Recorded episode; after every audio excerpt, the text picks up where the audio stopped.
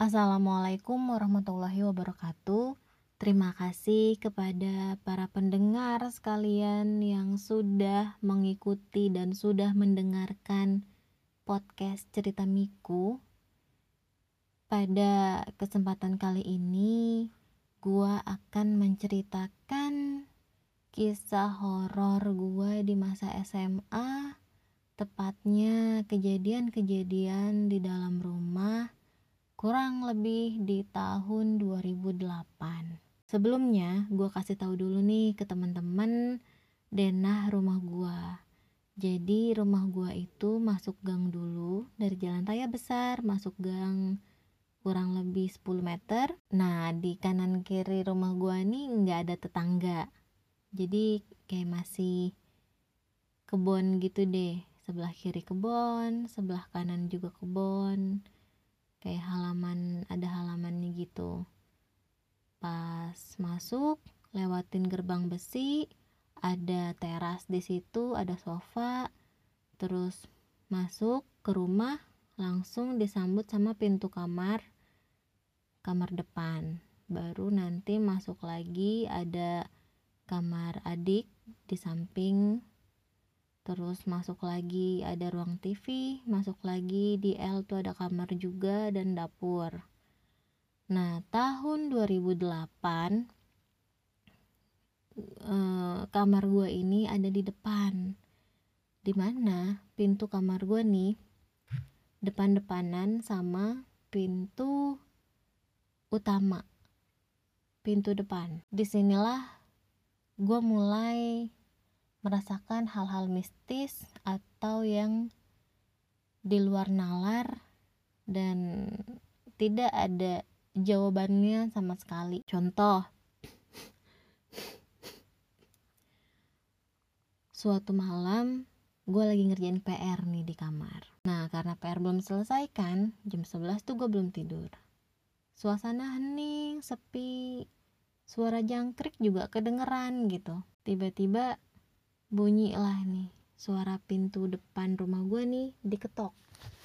Kayak ada yang kayak ketok-ketok gitu, tapi bunyinya perlahan.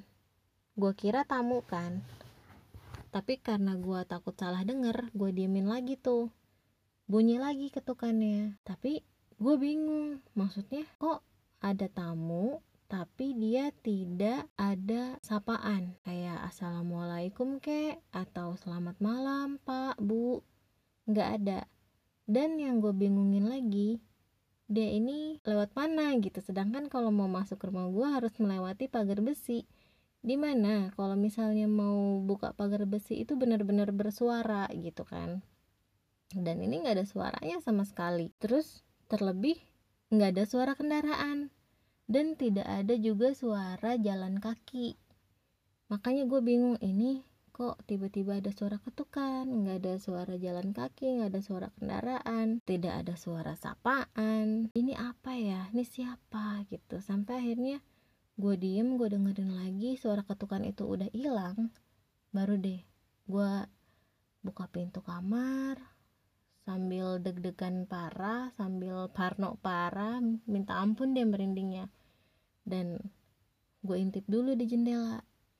Ketika gue mengintip dari jendela, gorden gue buka, di sana nggak ada siapa-siapa, di depan nggak ada siapa-siapa, tidak ada tamu, tidak ada hewan atau apapun lah. Semuanya hening, semuanya diam dalam malam gitu. Ada sesuatu hal yang tak kasat mata, pikir gue kan. Sampai akhirnya gue buru-buru balik ke dalam kamar. Itu pertama kali gue ngalamin horor di rumah. Kedua kalinya adalah di kamar gue, masih dengan kamar yang itu. Dia kan single bed ya. Nah, di kamar itu gue bermimpi ada wanita. Di kamar gue nih ada wanita. Dia berdiri di di bagian kepala kasur. Dia berdiri mengenakan baju putih, rambutnya pendek, mukanya pucat. Terus dia bilang kayak gini, pergi kamu, ini tempat saya. Dia bilang, ini tempat tidur saya. Terus gue entah kenapa di dalam mimpi itu gue ngotot gitu, gue bilang ke dia, gue memberanikan diri tanpa ada rasa takut. Loh, ini juga tempat saya, ini tempat tidur saya, kamu yang harusnya pergi. Saya tidak mau pergi, kata dia gitu. Dan karena gue mikirin ini baiknya gimana, ya udah gue bilang, ya udah deh kita bagi dua aja kasurnya, kamu di bagian kepala, saya di sisanya gitu, bagi dua aja. Nah, karena itu mimpi, tapi entah kenapa bangun paginya itu posisi tidur gue tuh ngeringkuk, bener-bener ngeringkuk di bagian di sisi-sisi bawah kasur gitu kan. Kasur tuh ada bagian kepala terus dibagi dua, nah di sisanya itu tuh, nah di bagian kepala itu gue kosongin, di bagian kepala kasur gue kosongin, nggak gue tidurin sama sekali. Anehnya di situ, itu mimpi tapi ketika bangun badan gue tuh udah ngeringkuk, seolah-olah gue menyisakan space untuk dia gitu. Nah itu aneh. Sampai akhirnya ada ustadz nih datang ke rumah. Katanya ustadz itu bisa. Kenapa ustadz itu datang ke rumah? Karena orang tua gue bilang dia mau magerin rumah nih. Kenapa mau magerin rumah? Kita flashback dulu ya. Begini ceritanya. Jadi ada saudara gue dari Perum Karawaci pindah ke Curug. Dari situ ketika dia pindah ke Curug bangun rumah, dari rumah yang kosong dan sudah terisi mungkin mengalami beberapa gangguan sampai akhirnya minta dipagar. Nah karena ustadznya ini udah datang ke rumah saudara gua, akhirnya nyokap bokap nih kayak kepengen juga gitu rumahnya dipagarin. Kenapa? Karena sebelumnya bokap gua ini melihat sesuatu yang aneh dari jendela, sampai dia tuh yang benar-benar istighfar, benar-benar baca-bacaan luar biasa, tapi dia nggak ngasih tahu ke nyokap karena takut nyokap kepikiran dan jadi ikutan ketakutan juga gitu. Ini yang gua tahu dari cerita nyokap. Nah si ustadznya ini benar tuh magarin rumah dengan cara dia bilang ke gua, neng bapak minta kertas lima lembar tapi yang bagian tengah, kata dia gitu. Kan ada tuh di kertas-kertas buku ya bagian tengahnya itu lima lembar, jadinya kan e, lumayan gede gitu kertasnya ya. Gue pikir nih untuk apa ya kertas, ternyata kertas itu adalah digunakan untuk membungkus bunga, kayak bunga-bunga yang biasa kita pakai untuk ziarah yang warnanya pink, ada bunga kenanga dan macamnya macamnya lah. Dia bungkus jadi lima bungkusan dan dia nyuruh bokap, ini nanti ditanam ya, bentuknya tuh segi lima, jadi di depan kanan kiri depan sama kanan kiri belakang. Ya memang kalau misalnya digambarin jadi kayak perisai gitu. Nah terlepas dari itu semua, gue nanyakan ke ustadznya, pak ustadz saya kemarin-kemarin ini bermimpi, gue bilang. Mimpi apa? Kata dia. Kebetulan si pak ustadznya ini lagi di depan kamar gue gitu, lagi lagi ngumpul sama bokap nyokap. Ketika gue cerita, gue buka lah ya kamar gue tuh, kamar pintu gue. Selesai gue cerita, ya ada cewek rambut pendek. Tapi anehnya pas saya bangun, kok tidur saya jadi menyisakan tempat ya, seolah-olah itu untuk dia gitu. Ketika pintu kamar gue buka, coba pak ustadz sambil dilihat, gue bilang gitu kan, di kamar saya ada apa.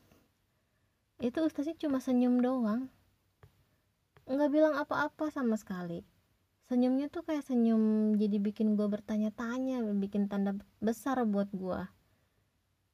Ini senyum apa? Gue bilang kan, mempesona kagak gitu, tapi menyisakan tanda tanya. Sampai akhirnya kenapa pak ustadz? Gue tanya gitu. Terus si pak ustadznya nih yang nggak nggak apa-apa sambil senyum lagi. Ya wallahu alam lah ya dia melihat apa di kamar gua. Tapi setelah itu gua tidak lagi bermimpi buruk dan tidak ada lagi tuh yang cewek-cewek itu gitu. Nah itu dia masih banyak lagi guys. Suatu malam gitu ya, suatu malam gua main ke rumah saudara gua nih yang gua bilang pindah dari Perum. Dia ini kan sebenarnya kakak dari nyokap gua. Gua manggil dia biasanya embu.